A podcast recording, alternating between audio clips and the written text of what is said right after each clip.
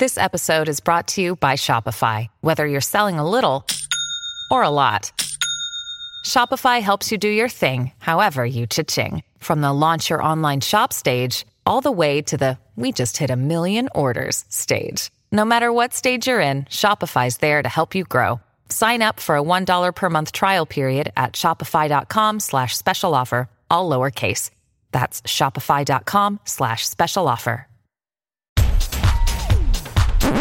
This is not your century. This is Not Your Century, where we celebrate the news and the news media of centuries gone by. I'm King Kaufman. November 4th, 1979. About 400 demonstrators, mostly from Tehran University, storm the gates and scale the walls of the United States Embassy in Iran. They're followers of Ayatollah Ruhollah Khomeini, the Muslim cleric who had led the revolution that sent the Shah of Iran into exile earlier in 1979. Many of them wear pictures of the Ayatollah taped to their chests. The Marine Embassy guards fire tear gas at the students, but they're unable to stop them. The demonstrators are mostly unarmed, but they've seen in skirmishes with the Marines throughout 1979 that the Americans won't use deadly force. As the demonstrators pour into the compound, embassy staff busy themselves destroying documents. The students later hold up the charred paper at a news conference. We are not occupiers, they say. We have thrown out the occupiers except they didn't throw them out.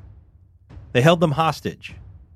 There were 66 of them, diplomats and other citizens.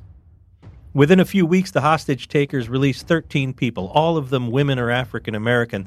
They said it was a gesture of solidarity with oppressed minorities and respect for the special place for women in Islam. Another hostage was released the next summer to receive medical treatment when he became ill.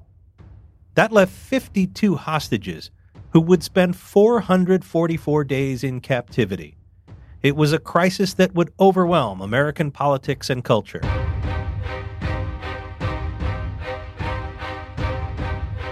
The images of Americans blindfolded and led out in front of chanting and jeering crowds of demonstrators, and of American flags burning in street demonstrations, galvanized anti Iranian and anti Muslim feeling in the U.S. The hostage crisis dominated American affairs for more than a year. The ABC News show Nightline was launched to cover the crisis. It's still on the air. The students said they'd taken over the embassy to keep it from becoming the staging area for a coup against the Ayatollah, one that would restore a regime friendly to the U.S. and its allies.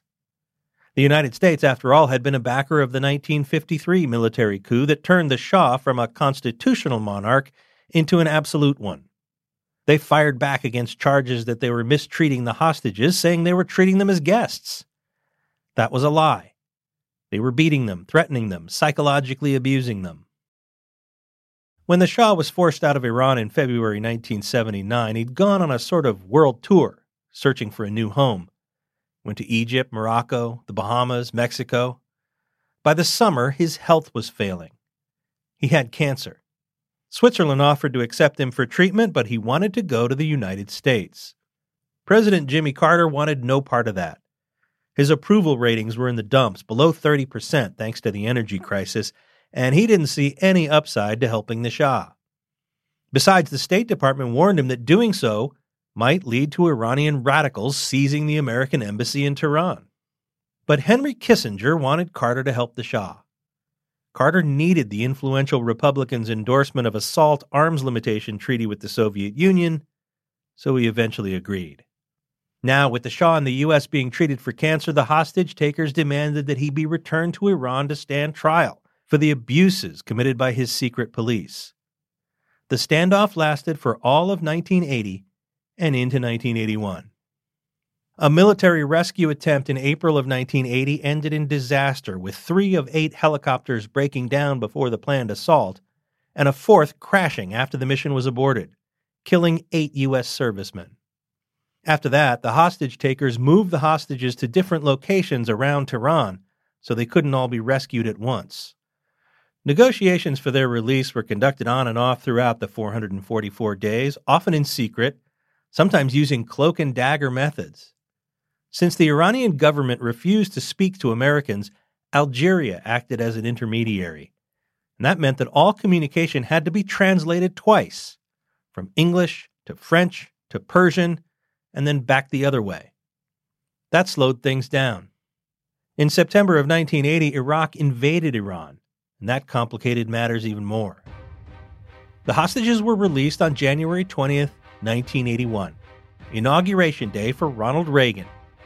It's thought that the Iranians didn't want the release to happen while Carter, who had let the Shah into the U.S., was still in office. This has been Not Your Century, a production of the San Francisco Chronicle. Audrey Cooper, editor in chief. Get great journalism today at sfchronicle.com.